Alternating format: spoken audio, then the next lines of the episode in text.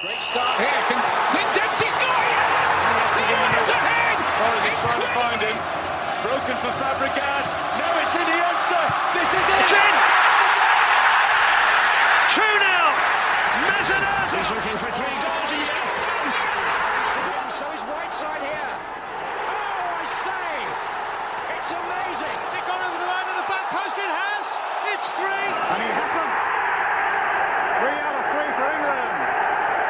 And Olof Mellberg was the man who got there. Here they are looking for number five. With Philippe Albert. Oh! Khedira, 5 0.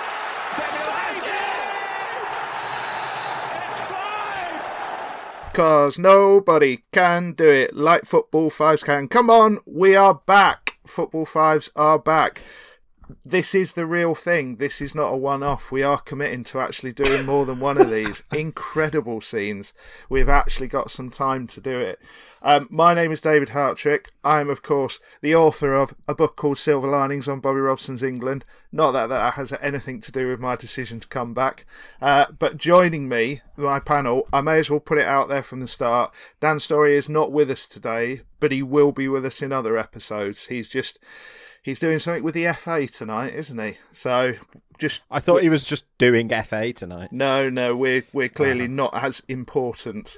Um, It's the 26th man. while we've been away, we've been trying to work out how to make this podcast a lot bigger than it is, and we all follow a lot of Irish football journalists on Twitter. So we've realised that the way to do it is contrarian opinions. So joining me on my virtual left is a man who thinks Messi can't really be called world class until he saves a penalty, and that is Ryan Keeney. Ryan Keeney, how are you? Yeah, very well, thank you, David Hartrick. How are you? Excellent, absolutely excellent. It's good to be back, isn't it? It's really nice to be back, yes. Uh, on Ryan's virtual right is a man who thinks the European Super League was actually a good idea, Christopher Nee. Chris, how are you? Hello, Dave. Yeah, good. Fresh off the news that I don't have COVID, so flying. Ah, Well, not yet. It's all right. We can edit out the coughs, Chris. And completing this little foursome is the latest member of the Football Fives team, a man who thinks actually you can look at some metrics and Liverpool had a better season than Man City. Stephen Chicken. Hey, long time no speak, Dave. yes, yeah. It's not like we speak to each other on a daily basis and do another podcast and work for the same organisation. Uh, right, we are going doing a pod about Euro 2020. It is nearly upon us. We are extremely excited. That excitement is one of the big reasons we are all back. Um, we're gonna usual format, but for for those of you who are new to it, basically we answer five questions over a similar-ish topic, although we have done some random ones and various other things. You've got all the old formats to come. You'll be pleased to know, old listeners. So we will be doing a five-a-side team at some point. There may even be a bloody quiz, uh, and all the various other formats we did. I can't honestly remember them now, to be brutally honest with you. But this is basically going to take the form of a preview for the Euros. So straight in with question number one, and I'm going to go straight to you, Ryan. Favorite ever Euros? Um, so it should be Euro 2016 uh, because Northern Ireland were there and Northern Ireland reached the knockout stages. But I contracted or uh, suffered from salmonella. I remember this Um, story. I, I got I got struck down with salmonella about a week in. Um, so while Wales were playing Northern Ireland in the last sixteen, I was hallucinating that Neymar was sat on the end of the bed drinking champagne with me, um, and I have I have no recollection. It was only probably in the last couple of years that I watched the highlights and tried to seek out extended highlights of that game. Um, so it, sh- it should be 2016. That should be have been my favourite because Northern Ireland were there, and we won a game. We beat the Ukraine, and we didn't necessarily disgrace ourselves. We didn't offer much against Germany and Poland in those games, but we'd gone there clearly with the idea of finishing third in the group, getting into the knockout stages, one of the best third place teams, and, and doing all right. So. Yeah, it was it was a pretty awful week um, of salmon. I wouldn't wish it on anybody. It was properly, uh, yeah. I I felt awful and was flying back from uh, Asia at the time and, and on planes trying to keep an eye on which toilets were occupied and vacant so that I could rush to them at, at a moment's notice. Um, yeah, made for interesting flying. So should have been five years ago. That should have been my favourite ever. Um, but it, it's one of the ones that I guess the others will mention because there is a um, kind of a slightly better answer as well for this. Uh, was it just Neymar, or was his sister there, who is definitely not his girlfriend too? No, no, it was just just Neymar, and I, I think I've, yeah, I've told this anecdote before because he because uh, obviously the game was in Paris, and he was inviting me to go with him to Paris in my hallucination um, before I then rushed to the bathroom. So I felt felt pretty awful um, for quite a few days, and, and had it confirmed by doctors. A week later, it was salmonella. So then I had to report some weird shack in Singapore that had, had given me food poisoning. Um, Is seeing the, Neymar an, a, like an, a, a recognised symptom? Was that uh, like the, uh, when you went to I the mean, GP? Was that the bit where fi- they went, "Oh, right"? yeah, I think more fever and hallucinations, and um, yeah, trying to avoid dehydration are the the, the more obvious symptoms. Um, I think I, it just manifested itself as a PSG star um, inviting me to go to Paris to watch football. I think Homer and Bart, nice. I think, are the more obvious symptoms. Yeah. But that was yeah, that was a fun tournament, and like uh, yeah, that it was it was quite good and, and kind of had weird groups and, and teams playing for that third place as well in it. So it was it was really good. Uh, it will the memories of it will live long with me. That um, I'd agreed to go on holiday with my wife for her thirtieth birthday before realizing the consequences of when her birthday lands. Um, yeah, and her birthday lands on the opening day of Euro 2021 um, this year. So you know, selfish. Yes. Yeah, yeah, r- rude, I, really. Old listeners will. There are two Keeney stories. There's that one. Old listeners will be wrapping round themselves like a old familiar overcoat, and the other one is you running naked across the Carrow Road pitch. Worst tackle they've well, ever seen. We'll there. do that in the We'll do that in the Premier League preview, I guess, because you know they've been promoted again. So we'll, we'll I wish cover that later. I, I, wish you'd been there last time I was at Carrow Road, but never mind. Uh, well, seeing as you've just heard his voice, KFC favourite ever Euros.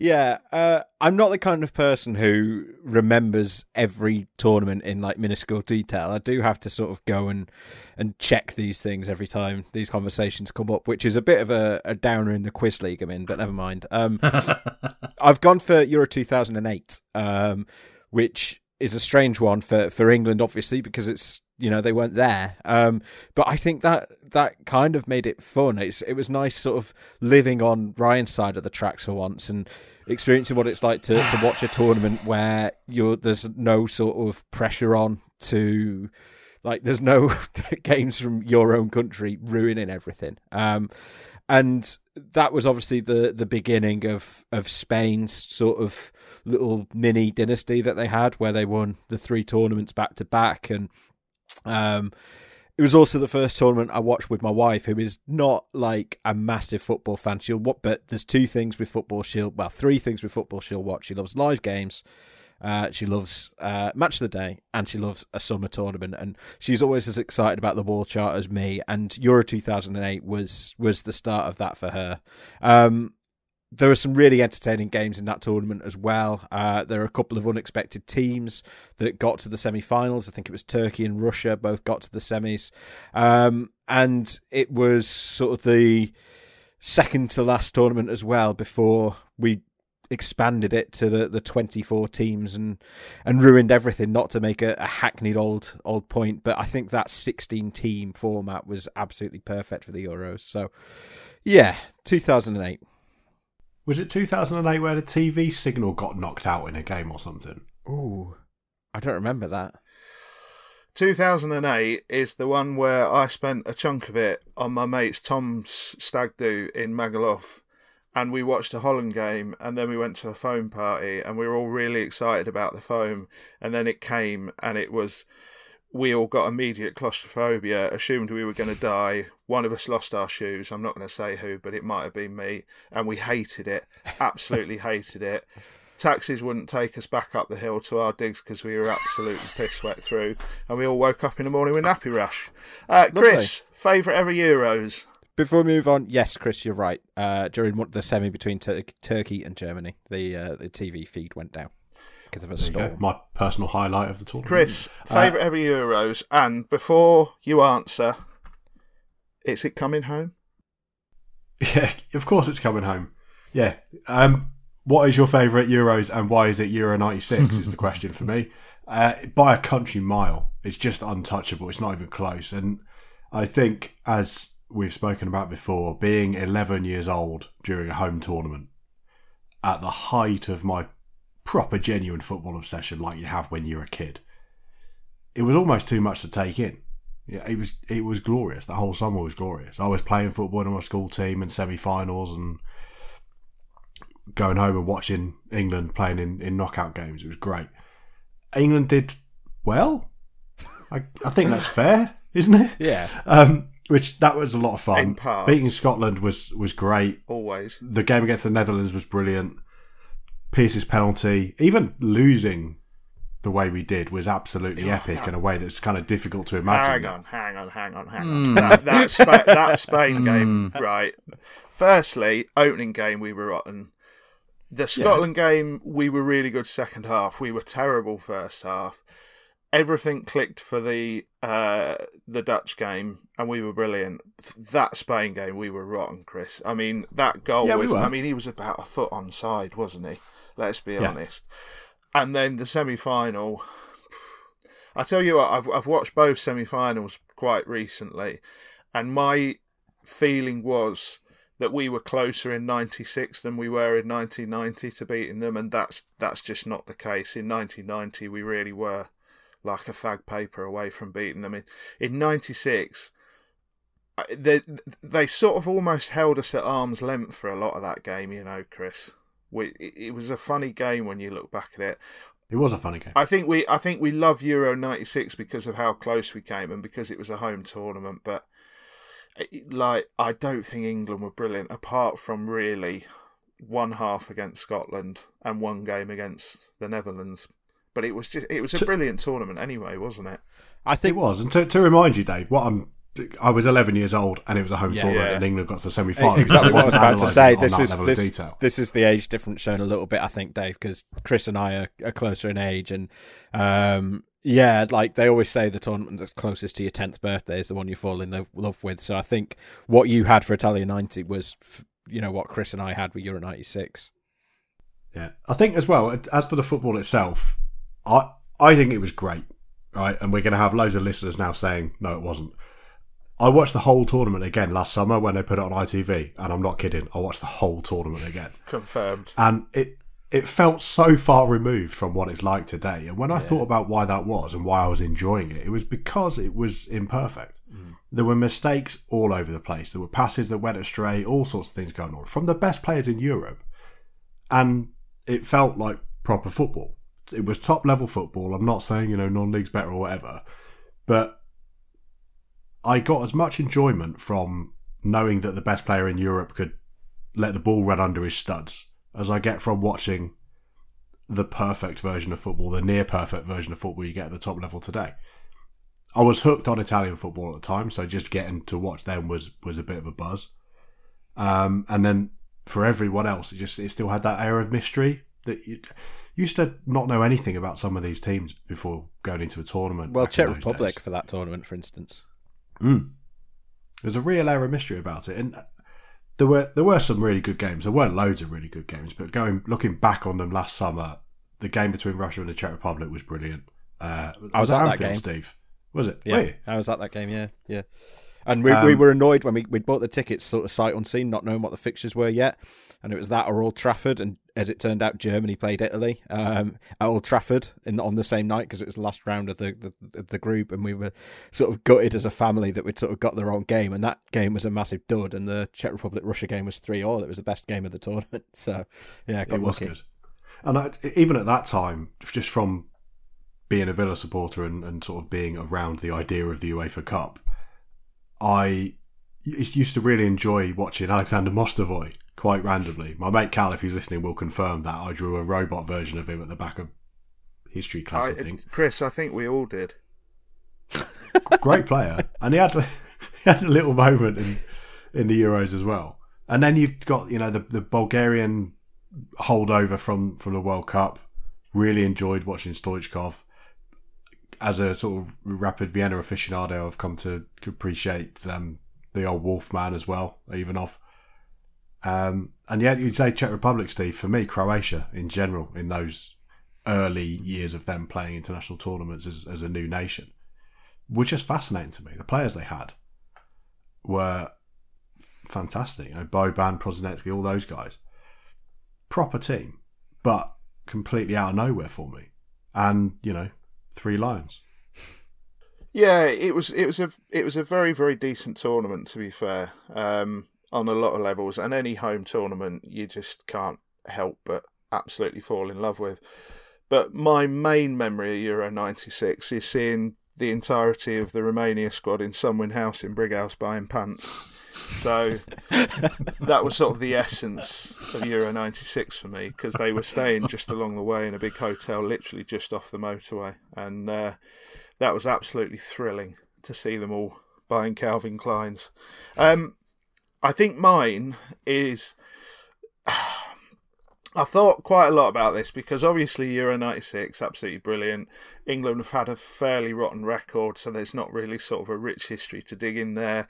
Euro 2000 was really good, but again, England were not great. But genuinely, I think my favourite tournament in terms of the Euros is Euro 88, and it's Euro 88 really for one team, and that's the Dutch team. Anybody who listened to this podcast before knows how deep my love for Marco van Basten is. Um, it's just a great big old aubergine emoji. And that side was just brilliant. The kit was perfect. The the game against England, I watched it again, uh, researching the book, and they were so good that Dutch side. They were so good. And I watched the game. It ended. I went down a bit of a wormhole, and I, I watched the game against Germany again, and they, it was just brilliant. And I watched the final again, and that Van Basten's goal in the final for me, I I think is like a, in terms of desert island football moments for me, I think that's possibly my top one, genuinely. Uh, I just every time I see that goal, I still don't understand the physics of it. I don't mm. understand the bravery of it. It's just sensational. I I think in the sort of pantheon of great goals, I think that a lot of goals are there due to context, and I think the context of playing in any major international tournament final and, and scoring a goal like that has to put it put it right at the very top of any list you want to put it in, really. Um, and even without that, like I've shown that goal to Nikki before, uh, who'd never obviously seen it, and still got the whoa reaction, even though she had no context for what game it was or what the stakes were or anything like that. There, there's a lot of quite similar goals. There's like it's it sounds mad, but there was a crazy game years ago in the Scottish Premier League where Lukas Jutkiewicz scored quite a similar one but again, it's context. You know, it's it's context, and to do that in a major final is just oh. And the thing about Euro '88, it was the first sticker album I ever got. Didn't collect it; it came free with Roy of the Rovers, but it led me down a wormhole that has cost me thousands of pounds since then. and I was still in that world of it was a bit like Mexico '86, where I wasn't so tied into the identity of supporting England that them not winning the tournament actually mattered to me. It was just more about the fact there was a game of football on TV every day. So yeah, I think Euro 88, and I think that's a decent spread. And it, I think the thing that's key to all of those is that all of those tournaments have made us feel a certain way. With Ryan, it was sick.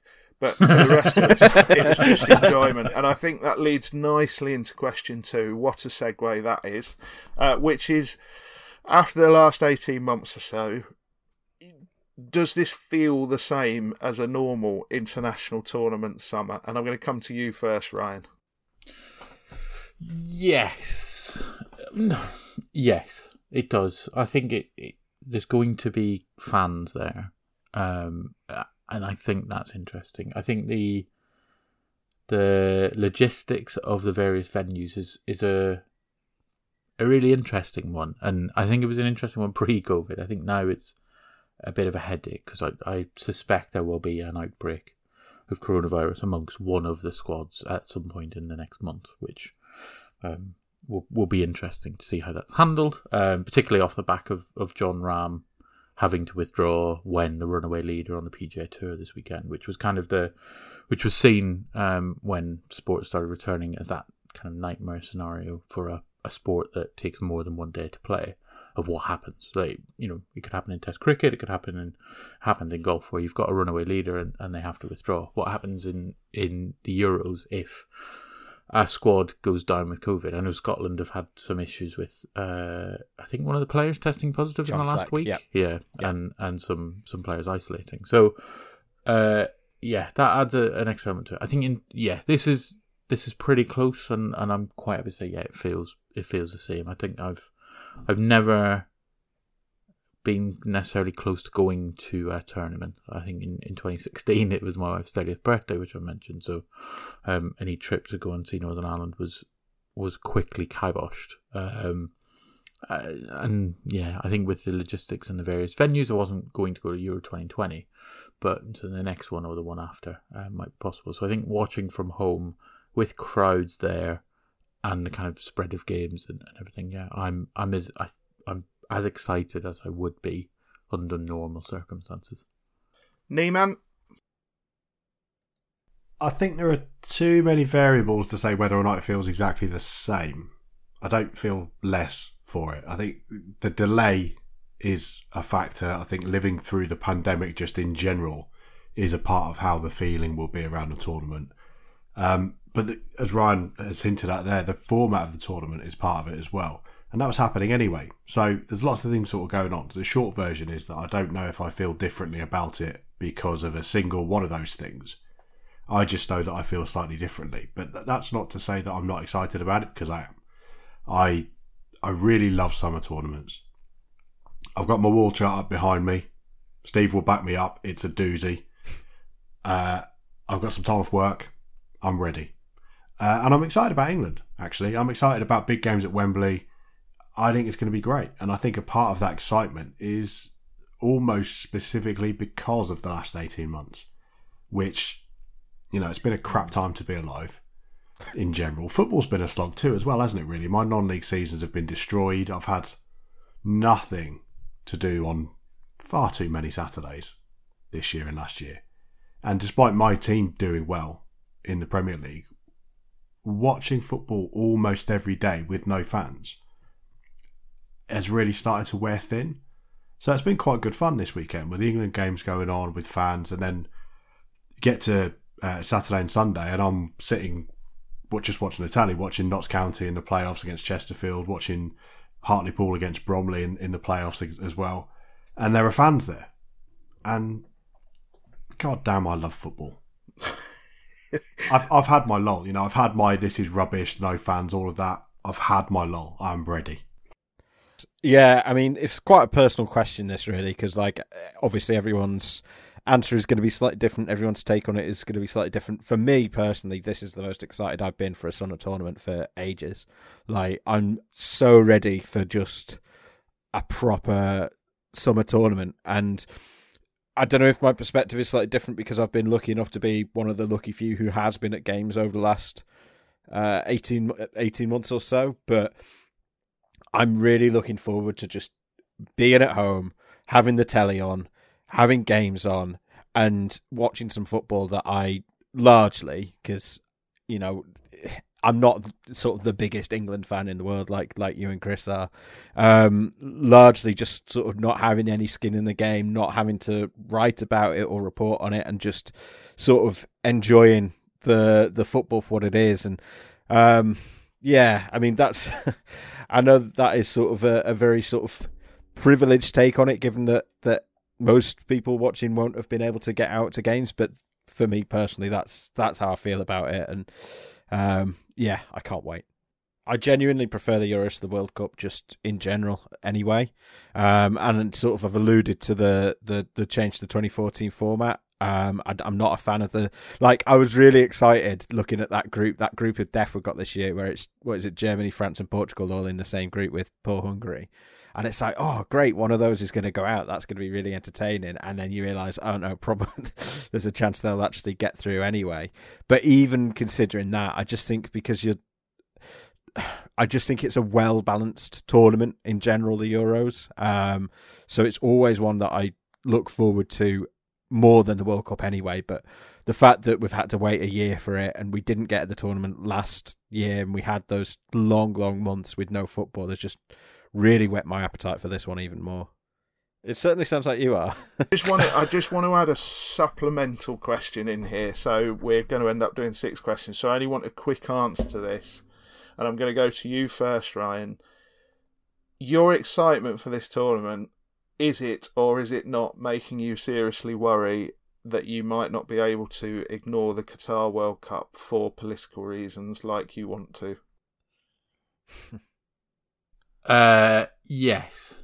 I think, uh, yeah, I've already, I think I've already made my peace with the fact that I will enjoy the Qatar World you, Cup. You, you, can't turn it off, can you? That's no. the problem. Chris? At the moment, it looks very much like my support of England, at the very least, will be enough for me to stomach the ill feeling I have towards that tournament. Stephen? Yeah, I mean, you want to try and say, "Oh, we're going to make a moral stand," and I really respect anyone that does, but let's face it, we're all fucking suckers for football what, that way. What's the um, what's the Chris Morris quote? Is uh, I don't like it, but I'll have to put up with it. The... Yeah, Peter O'Hanrahan. Yes, yeah, yeah. I don't like it, but I'll have to go along with it. I, you, I just can't turn it off. I've no. just I've just realised coming into this Euros, there's absolutely no way that I won't spend 11 months of 2022 thinking about that World Cup. I just can't do it. I can't do it. I mean, as soon as that sticker album comes out, I'm, it feels so weird that that's 18 months away, doesn't it? Yeah, yeah, it does. But just I, I, I just want to go to bed with all of the football. Um, yeah. I've just started playing football again, like four weeks ago on Sunday nights, and really we're in the middle of a podcast, it. mate. Can you not wait? and I skipped it tonight to watch England play a very boring friendly against Romania. So I think I'll probably watch a World Cup game. Mm. Uh, next question: How will England do? and I'll go to. I think we better hear from Neiman first on this. Sorry, there was a pause then because I was having a big gulp of water, like the professional I am. yeah, yeah, that's how they all do it. Timed remember it. that? Yeah, remember all those episodes of Match of the Day where Des Lynam had just like yeah. pull out a pint. Nee, hit me.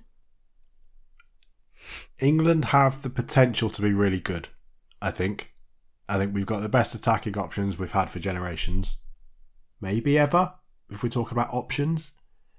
And I think you could make a good case that we've got one of the best attacking groups in the competition. And I think it's genuinely a, a pretty exciting, it's young, dynamic, pretty potent squad going forward, I think. One or two weaknesses, but the centre of midfield feels solvable in a way that it wasn't two or three years ago. We spoke about that a lot, Dave, where that, that midfield felt like it was never going to resolve itself. And actually, I don't think it's a million miles off being something that might be able to work.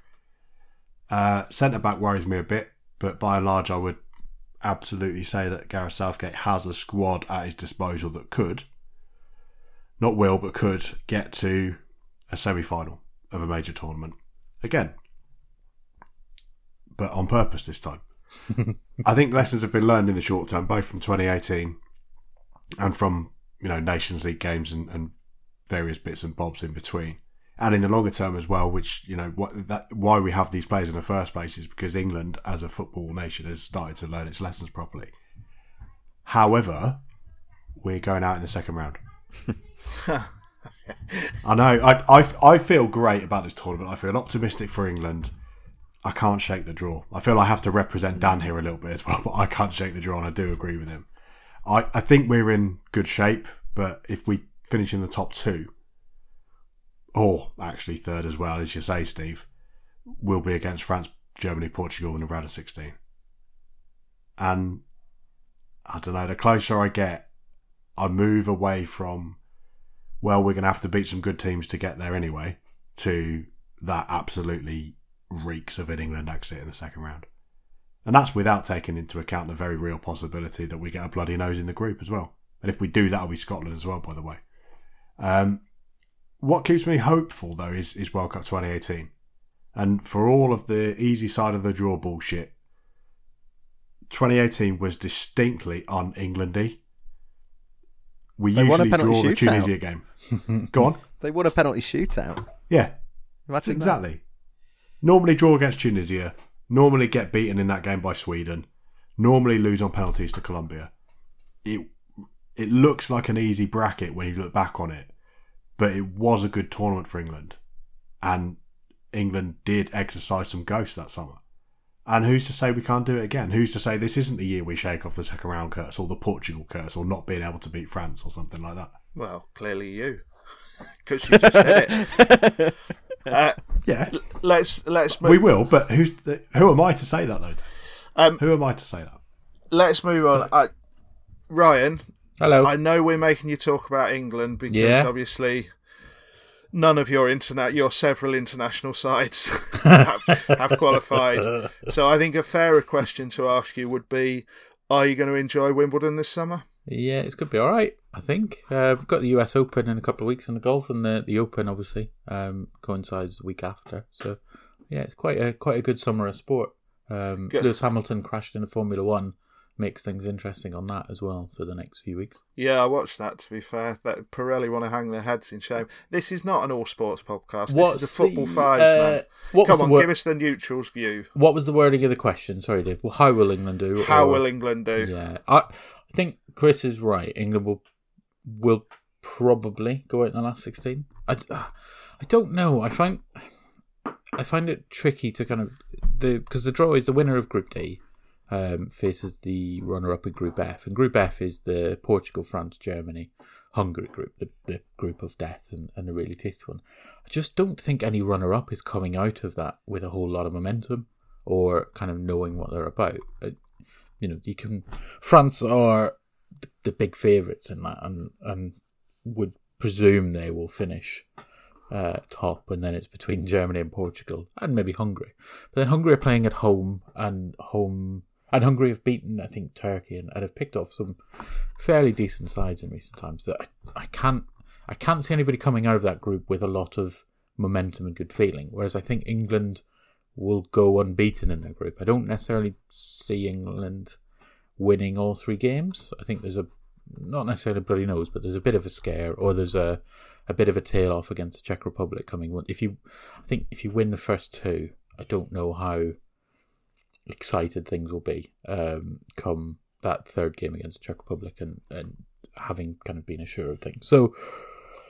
Yeah, I think I would suspect they go out in the last 16. I could see England getting to the semi-finals, having a kind of a lot of expectation with you know. I think the quarterfinal is the only game that England are likely to play outside of England, outside of London, um, depending again on, on where the groups go. Um, so I yeah, my my feeling is they go out in the last sixteen. My worry is they reach the semi-finals and then it's you know uh, once you're on the last four, um, there's a very real chance you can win it. Um, yeah, I think I, th- I think that's fair enough as the neutrals view, really. Uh, Nugget, what's your view? Don't call me that. I'm not Owen. Oh, I'd love to be Owen Hart. That's a reference just for Chris. Um, no, um, There's only one Nugget, mate, and that's Steve Davis, the snooker player. I will, I'm sorry. I will not have wrestling discussed on this podcast. right, sorry. carry on. uh, or old James Acaster, as I like to refer to Steve Davis. Um, no, he's uh, he England. I, I I agree with both of you two. To be honest, um, I think there's great reasons to be optimistic about England. This is the strongest England squad of my lifetime, as I think someone's probably already said. Um, and yet, I still think it's the same old. I, I not to keep banging on about the tournament format in every single bloody question, but I feel like if this was the 16 team format, I would fancy England that bit that bit more just because there's obviously there's one less round to get through but I feel like England are not a team that that have navigated knockout terribly well historically. I know they did at the last tournament in in 2018 but um and that side of the draw is difficult. I'm basically just repeating what everyone else has said but um yeah, I feel like it's just going to be a step too far in its last 16 or quarters, unfortunately. But I feel like, I don't know, I, I'm glad that Ryan was here to provide that bit of uh, neutral perspective because I feel like that is, we're almost trying to talk ourselves into the eye, into lowering our own expectations to a certain extent here because none of us want to. None of us want to go. Yeah, they, they've got a great chance. They can win it. The problem I have with England is that as a group of players, and even a, a manager in Gareth Southgate, you're incredibly likable. Um, as somebody that kind of consumes English football and and um, watches the Premier League, you know there are a lot of incredibly, uh, incredibly incredible young men in that squad that you know you just find yourself drawn to and liking. Like Raheem Sterling and Marcus Rashford are shining examples of that, of the way that they conduct themselves and the things that they do off the pitch. So, so I growing up in Northern Ireland and having this, I see England and immediately want England to lose. But when I look at the players in that squad, and, and you know beyond Sterling and Rashford, there's just a, a group of of likable, smart, articulate young men there that are a credit to a credit to their country at a weird time politically and socially and, and everything. That I, I wouldn't begrudge some of those players that success. And even in, at the World Cup in 2018, it was yeah, it was it was frustrating to see England perform well and it was frustrating to see England fans happy. But yeah, I couldn't necessarily begrudge some of the players that success because they they are players that I just naturally root for, and a manager that I think is uh, has has handled himself incredibly well in, in, in the press over the last few years, but particularly this week um, as well, and in the build up to the tournament. That yeah, it's it's a re- it's a real conflict in my mind um, when I see England and England doing well. Dave, bearing in mind England's record in Euros of winning knockout games, i.e., we don't ever, would you say that quarter final is success here? I think the I think the problem is you can't use that as a yardstick with this group of players because we Yeah, all know agreed. how insanely talented this group of players is, and my personal take on it is that I think we'll beat Croatia reasonably comfortably because Croatia aren't the Croatia of 2018. I think then we've got the friendly against the pub side. We should win that. Then we should beat the Czech Republic and finish comfortably with nine points. I think the problem is all about that Group F. I spoke to Jonathan Harding in the week, um, and I've spoken to him a few times about it. He is utterly convinced that Germany are really going to struggle in that group. Really, really going to struggle. I, I agree. I've got He's them probably there to come right. third. Yeah. Yeah, he he doesn't. Well, he thinks there's a world where they could come fourth. Steve, he's he's really not confident at all. And my big problem in that group really is Portugal, who I think if England play. That probably England are realistically going to have to play at some point in the knockouts, and as soon as they play Portugal, they will lose.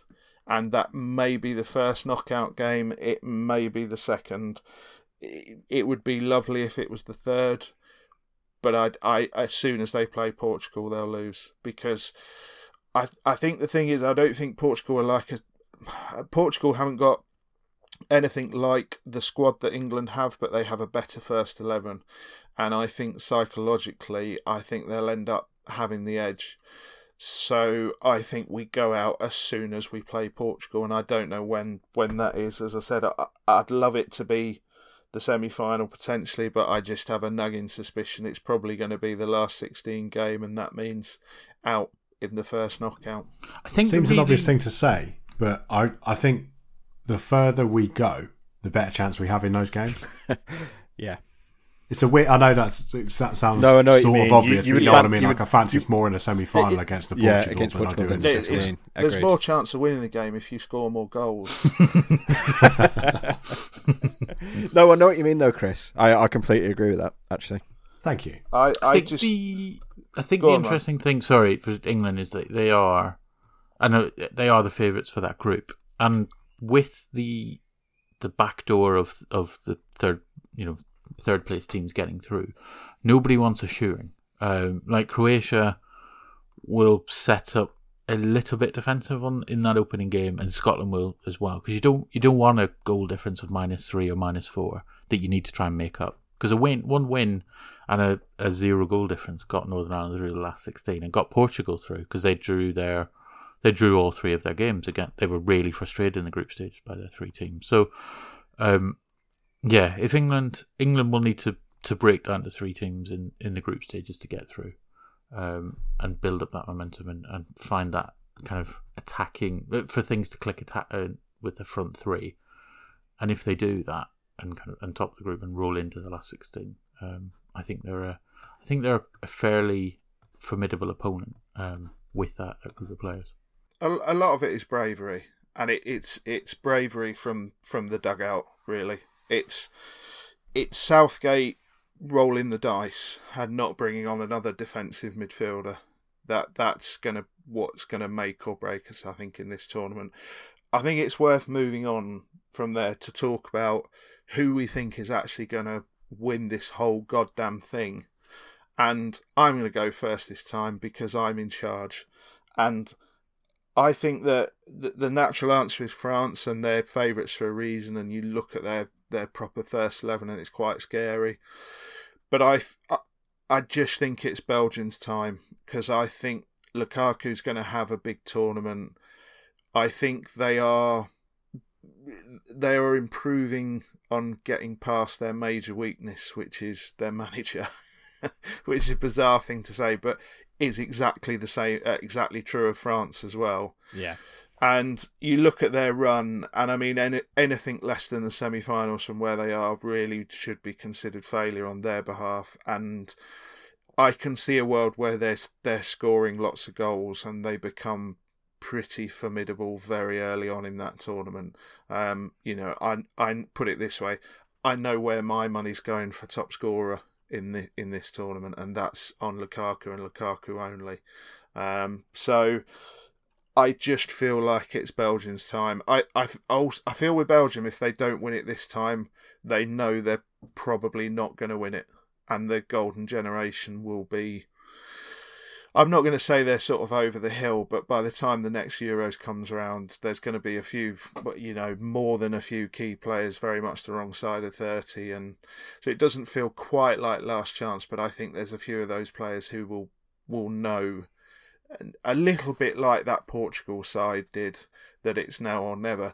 The only other side that I think might stop them, other than France, obviously, is is Portugal, and not to go on about them, but I do think they've got a brilliant first eleven, particularly if they can be brave enough to take Cristiano Ronaldo off in games where he's not being effective. Because I don't know if anybody's watched him late lately, but he is I mean, he's he's like a very sexy and better version of Kevin Davies these days, in that he sort of floats around in as a sort of central striker and tries to get on the end of things and, and tries to influence when he can, but he just you know the he's what thirty six years old now is he?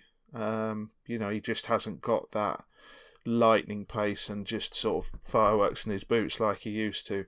So as and when required, as long as they can be brave enough to, to change the game and that potentially means taking him off, uh, I think Portugal could have a good shout. Uh, I'm going to go to Nee next. I think you're exactly right about Lukaku. Uh, and I saw earlier that you can get Lukaku and France at 50 to 1 or something in that region, really? which I think is a good shout.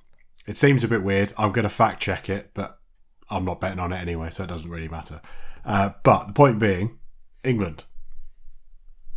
uh, no, it's, it's coming home. It's boring to say it, but I, I really do think it's France's to lose, and it just simply comes down to um, the individual quality they have and a bit of depth. They don't have massive depth that I sort of expected them to have when you actually look into their squad. They've got they're, they're a bit like England. All their depth is in the same areas. Yeah, but they yeah. but those areas, uh, bloody hell, the depth they have got is scary. Yeah, and those individuals that they have, they they can massively influence a match, and there are loads of them. To be honest, if, if they had a goalkeeper, they'd be a pretty scary prospect there there are other good squads in this competition, but you just know that Pogba could end up player of the tournament, or Mbappe could, or Kante could, or Benzema could, or Griezmann could. As much as I loathe to admit that, Giroud's there in that non-scoring role that he thrived in at the World Cup. He could Such have a big a impact. Sexy man. Yeah, he also scores in 100% of the games he plays against teams I support. So if they get England, guaranteed to score. Um, there are some mitigating factors that give me hope um, hope is a, a, long way of saying I don't mind if France win it too much, but I wouldn't mind it being a bit more interesting. But Deschamps is a mitigating factor. I remain of the view that they won um, in uh, in the last World Cup in spite of him, rather Yeah. than because of him. You remain in that view because that is entirely correct, Chris. Yeah, You can't Uh, spell but- Deschamps without champ, mate. That's all I'm saying. Y- Chump, more like. Oh, Belgium's was, another one. that was a joke straight out of the Beano, wasn't it? I enjoyed it. Belgium's another one. I think if they don't uh, if they don't Belgium it up, they'll they still very much have the players to do something at long last. You know, they definitely have the ability to do it if they're if they're on it. And the other thing with France is I I do think they need a fast start. They do need a fast start against Germany because I think Portugal are more than capable of toppling them in that last game. And I don't, I, I'm not a massive believer in, you know, basic momentum in football, but if they get knocked early, they're not beyond collapsing, France. I expected them to win the Euros after they won the World Cup the first time, Yeah, and they collapsed. Yeah, I don't disagree with that. Yeah, France, France are either going to win it or they're going to go out of the group stage. Like that is, Yeah, that, actually, I've that got, is I've how, got my that is how France there as well, haven't I? Uh, what, Go- what I mean is the World Cup Yeah, after I know won what the mean. Euros. Yeah, the 2002. Yeah. Yeah, Go on. As you've leapt in, Nando's, you carry on. me. Yeah. Yeah, I mean France. Yeah, I, I've also got France. Um, got the best players in it.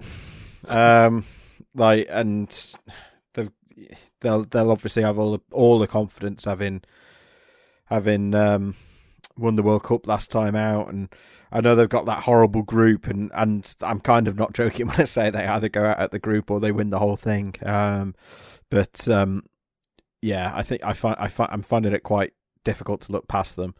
But I am also doing that thing that I I kind of hate when people. I I'm not a believer in, you know, oh we've not won at this ground for thirty years. I don't think it means anything, and I think I am being a little bit that way when I say England don't do knockouts or Belgium don't do knockouts because, you know, I think it's bit you know they both reached semis uh, at the last World Cup, but um, I do feel like France know how to win tournaments, um, and yeah, it's important. Both reached the semi. Name of your sex tape. There Uh, we go. Roy Keane. All right. Go, go on then. Uh, I think there's going to be a weird winner. Um, so I, I don't dislike England. I think just kind of the way that things will shake out. Um, I think they've got a real job. I think Belgium and France are quite likely to meet each other in the semis. Is that Yeah, very kind of- likely, I think. So, which I would, yeah. So it's, I guess one of those. Um, I quite like the Netherlands. Um, weirdly, I, I, I mean, I just fun quite like the look of their group. I think for them getting through. it, Um, with Mm. That's the big thing that they've got, isn't it? That that side of the draw they've got is, and their group is really kind, even though they've been shit for the last Yep. decade. Yep. that group is Ukraine, North Macedonia, Austria. Austria. Yeah. Wow. I mean, there's no, there's no bad teams at, at European championships. I think that's the quality of European football. Well, even like Th- there are. well, I can think of one. No, but like even I think like North Macedonia who are making their debut have got you know there are elite Mm. player there are players playing there in, in the top leagues in Europe. Um, Yeah, you know, you've know got it. Premier League and and La Liga and um, Serie A players there, and and they play regularly for those teams. So yeah, I, they're not a bad group, but so no game's necessarily easy. I just I could see the Netherlands getting themselves a, a little bit of little bit of momentum. Um, I think their midfield is is pretty good. Um, Why, why are you trying so hard to keep the North Macedonians on side? What what do you No, I'm what just- do you know that we don't? no, gonna no, I'm them. not. I just, I just kind of, you know, it, I know what it will mean to uh, our North North Macedonian listeners um, in terms Hmm. of qualifying for a major tournament, and, and similarly like Finland and um, who are, are there for the first time. I yeah, I think Belgium and Belgium and France are very obvious answers. I can, I can just see Netherlands, England being right. in that other semi final. I'm just going to throw one in because I was I, I was interested to see if anybody else would mention it. My little dark horse for this tournament, in the same way Keeney has just named Czech Netherlands, is Italy, who no one seems to be talking about, and I think that's partly as a result of they don't have they don't have those sort of two players that everybody knows off the top of their head. It's like if I asked if I asked you to name five members of Italy's squad, you couldn't just reel it off straight away like you could in other years and other major tournaments. But they are as as a collective, they are far better um, than the sum of their parts, and I think they they you know I'm not saying going to put a mortgage payment on it, but I'm if you want a dark horse, I would keep an eye on Italy. I I I think people are ignoring them and writing them off a little bit, and uh, you you know what a tournament side they can be. Um, so yeah. Um, final question. It's flown by, hasn't it, gentlemen? Time flies nice. when you're eating buns or something like that. Um, non home nations player, let's be honest, non English player, you're looking forward to watching John in this McGinn. tournament. Um, so I think we'll start with Stephen Chicken. Hello, David Hartrick. Um, I was gonna rep Dan's story and do Romelu Lukaku, but there's two reasons I've m- I'm calling an audible and I'm uh, I'm changing my mind. One is because you've already talked about it a bit. The second one, the main one, is because uh, Chris reminded me of the existence of Olivier Giroud, and he he makes me feel funny feelings. Um, and I don't know, like I don't know why I I get an enormous amount of joy out of Olivier Giroud's super sub status. It's just I I, really can't explain it, but he I don't know. I've just got he's a bit of a he's a bit of a cult hero, and I feel like he's one of the only players that I sort of feel that way about myself these days. Who I'm like, I don't know. I just I like seeing him. He seems like a, a cheeky chappy, uh, and he has a, a tendency to pop up with, with big goals on the big occasion. And it'd be nice if he could do the, the same again at the age of 34. I'm I'm going to open it out slightly, Steve. And so I'm going to catch you slightly on the hop here. Give me a team that you're actually looking forward to watching a little bit as well. Yeah, uh, Belgium. I think as you as we mentioned, the the the attacking talent they've got um, at their disposal. I mean, and we mentioned their their sort of slightly rubbish manager, but if there's one thing we know about Roberto Martinez, it's uh, his football tends not to be dull. Uh, even if you're a fan of his team, you'd find him very frustrating. He he tends not to play boring football, and I just feel like they're they're quite a, a fun team. Uh, Keeney is mustard. Player, Hello. team, hit me. Um, so when we, I'd, I'd like to take it back to the In Bed With Maradona website, um, which Always. is, is still on Always. is still on the internet and is quite an interesting archive. We used to do um, a feature called the 100 every year, where we would list 100 of the best young players um, for the forthcoming 12 months, and then look back and, and review them. And I realised, as kind of looking down through the squads, a lot of the players that I was reviewing, and we were reviewing in 2016, 2017, as kind of coming. I was a couple of reviews mentioned like Euro 2020 being that tournament for them to shine or that chance for them to kind of pop up. So there are there are loads um, that I could kind of pick out. Uh, And Federico Bernardeschi, who um, plays for Juventus and, and Italy, is kind of a really good example of that. Hitting 27 and kind of ready to Very fun to watch. He is Ryan. re- ready to, to, grab a tournament by the, the scruff of his neck. Mm. Um, my my real answer is Youri Tielemans, which isn't the sexiest um, by any means, but I think he's if Belgium are going to succeed, it's not. it- It's going to be the kind of that midfield kind of hinge or that that pivot that is going to have to excel because their defense is a bit old. This is, I think, they're one squad that has uh, could have done with this happening last year. I think just that extra year and that extra that extra year in the legs of Vertonghen and Vermaelen and, and even Al- Alderweireld doesn't help them. Uh, going forward, I think they're going to be exceptional and they're going to have to outscore their opponents rather than trying to grind it out. So I think Tielemans in, in that midfield with, I guess Fitzel, but he's been injured, so I don't really know what their what their, that kind of two or, or three looks Unfitzel. like. Will it be right? Um, they're going to have to uh, do quite a lot. I've amused myself, if nothing else.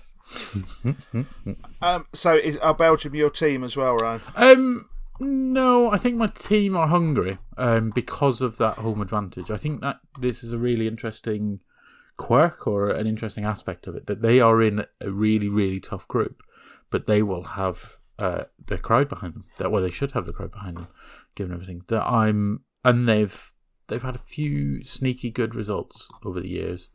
Um, there's a couple of kind of fun players whose surnames I can't pronounce. Um, and Racist. I just I don't want to butcher their, their kind of team, and it just yeah they've they've had a couple of good results. I think that I point out the results for Turkey, who I think a couple of people are expecting to run Italy uh, close in, in their group. Um, uh, yeah, I Hungary have beaten them twice in uh, in the Nations League, I think. Um, and yeah, I just they're a, a team I'll be I'll be keeping an eye on, and and so well, I mean, I'm going to watch all of the games, but yeah, I'll I might put my phone down for a little bit longer during their matches. You just said butcher and Hungary and Turkey in quick succession, and now I really, really want some delicious Bernard Matthews products. Yeah, yeah Jamie Oliver, Jamie Oliver's not happy about that, but he's not happy about a lot of things. Chief, Yeah, Jamie Oliver can Jamie s- Oliver. He can suck my dick, to be honest. Uh, There's the explicit. There's the explicit tag. No, we've always got an explicit tag on this one. Don't you worry about that. Um, E-man, you go. You go next. Player and team. I'm, I'm going to ask you to be uh, grown up about this because I generally like to keep an eye on the young players. And good, well done. I, I'm a bit disappointed actually, having looking through all of the squads. Uh, I'm a bit disappointed to not really see anyone jumping out at someone I really want to, to you know, um, have another look at who I've been watching through through this season. Franco Foda, the Austria uh, the Austria coach, has really stitched me up here because he's just picked a load of players from Germany and they're all sort of mid twenties or late. Yeah, there's a little bit of pushback to that as well, isn't there, Chris? I don't, I don't know if you're aware of this, but they've kicked off about that. That he has been far too uh, Bundesliga heavy, basically. I think it would be easier for the Austrian fans to take if they were any good. I think that's the main thing. It's always a results um, thing, isn't it, with these? And there are really promising young players in Austria 18, 19 years old, some of them, 17, one or two of them. And some of them are on the brink of the squad. And some of them have been in the squad.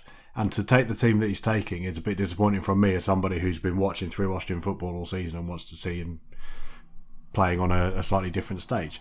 There's one player going through all of the squad list. One player I've seen who is relatively young, who I've, I've picked out before, is a lad called Jens Cajuste, um, who plays for Midtjylland in Denmark. He's a Swedish player, midfielder, and he's only got I think three or four caps.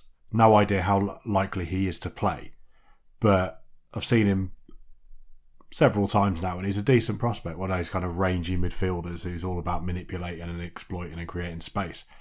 Um, and then there's the reality, which is we are all human, and Kylian Mbappe is playing in this tournament.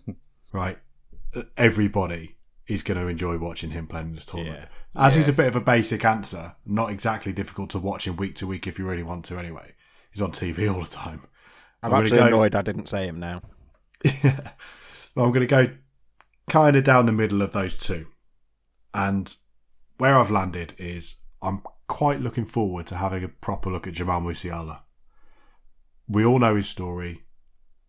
We lived in Croydon as a kid, 18 years old now, played for England up to under 21, Dave, I think he was, wasn't it? yeah. now capped twice for Germany and contributing at Bayern. But I just haven't had a proper chance to have a look at him yet. I've not seen him really for more than about ten or fifteen minutes. So it'll be great to see what we've missed out on from a from an England fan's point of view.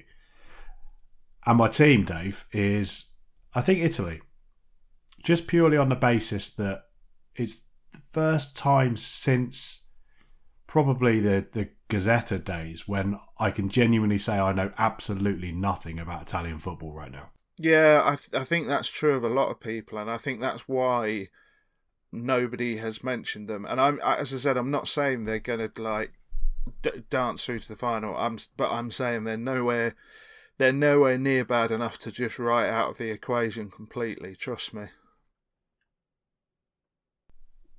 Are we sort of the same on Spain? Nobody's mentioned Spain. Tonight. Yeah, I, I actually have Spain to reach the semis, uh, if not the final, when I did my predictor earlier. Um, but again, that's they really are a bit of an unknown. Like they were the team who I saw their squad earlier this summer and went, oh god, I don't know who half these players are. like I've been so sort of my head's been in the championship for the last two years. I've barely watched any sort of top flight or European football. It's like, God, I don't I don't know half these lads. Well, if you just hang on, somebody's left to answer here, and somebody Oh, might be a bit annoyed because somebody else may have just taken their answer. But I, team wise, yeah, I've already mentioned Italy, but I'd quite like to see a bit of Spain. Oh right, no one's mentioned Spain. Um, for for similar reasons, really, it's it feels like I don't know whether this is a Spanish side uh, that is sort of at the end of a generation, at the start of a generation, or what. Really, I don't quite know where we are with Spain, and I'm I'm I've watched a couple of of sort of extended highlights of um, their friendlies or or qualifying games over the last year or so, and they seem to be either really, really good or hellishly bad. There doesn't seem to be any in between with them. So I'm quite looking forward to, to watching them. I don't think they are. I, I think they're a very capable side, but I, I think they're a notch below uh, your Frances, your Belgiums. Mm-hmm. I think they're a notch below that currently, but it's it's interesting with the Spanish because I the, the one thing I have sort of gleaned is that there's quite a different dynamic in that squad. It's no longer a sort of Barca enclave on one side and a real enclave on the other side, and I just wonder if that may Well, there's no real. There's a good reason for that, is isn't there? there? yeah, yeah Well, there's no Real players at all, and I, yeah, I it- it feels Before you get carried away with Spain, Dave, can I just say, you know, Robert Sanchez ain't going to play, don't you? listen, mate. uh, Right, they. I mean, the fact that don't get me started. I'm getting emotional, right? But the fact that Brighton and Hove Albion have got a goalkeeper in the Spanish squad is just extraordinary to me. He uh, this time last year was coming back from an unsuccessful loan spell with Walsall to be our fifth choice goalkeeper. So I think, to be fair, I, I wish him all the best. but yeah, I'm interested to watch a bit of Spain. The player I'm interested in is João Felix, who everybody repeatedly tells me um, is really, really good. I've seen him play pretty well. I don't think I've seen him live up to quite the hype that some people seem to give him. And I was having a conversation with somebody recently who tells me in no uncertain terms that he should be in the running with Mbappe and Haaland once Messi and Ronaldo have cleared off to be the the world's best player. And I was like, really, really. Um, so I'm quite interested to sit and watch a little bit of him. I he doesn't always um, start for Portugal. I don't think is the thing. I don't think he's guaranteed to play every minute. Put it that way. But I, I, I will be keeping an eye on him when he does because, as I said, he's just a player I'd like to learn a little bit more about because I don't, I, I don't really. He's sort of got this massive amount of hype that I haven't really subscribed to any of it, and I I would like to subscribe to his newsletter over the summer and see what he's all about, really. So there we go, Euro 2020 preview done. 23 excellent teams in Scotland. Can't wait, to be honest with you. Uh, diving in, three games a day, usual feeling. Stick around, I'm done. Lads, it's up. exciting, isn't it? It is. I, I wish, Dave, though, that I had some kind of reading material available to whet my appetite for a major tournament and England in particular. Well, well, Stephen, have I got the book for you? Have I got the book for you, son? Silver Linings, Bobby Robson's England. I can't remember the author, but I just know he's handsome. Anyway, boys, thoroughly enjoyed that. We are back. We do have plans to do this semi regularly, as usual. You won't be getting one once a week. You won't be getting one on a usual schedule because we refuse to subscribe to the norms, but we will be doing them as and when. Um, Dan will be joining in as and when he can, and we will certainly try and get at least one in during the actual tournament itself, I think, as well, um, just to capitalise on our excitement. So, Ryan, anything you want to say before we go? Um, I like that when I start these pods, preview pods, I think I'm excited, and by the end of it, I just want it to start. Yes, me too. Now I'm talking about it. Nee, anything you want to say before we wrap up? I'm really upset that Yusuf Demir is not in the Austria squad. Stop going on about Yusuf Demir. You're never going to meet him. Stephen, I don't want to meet him. I want to meet Max Ullmann. Stephen, anything you want to say before we wrap up? Um, no. Excellent. Uh, I will leave. I I will leave you with this. Thoroughly enjoy your footballing summer. Tournament summers are just the best thing. So just lean into it, enjoy it, consume it, absorb it. See there. Tickle its balls. See you next year. Philippe Albert.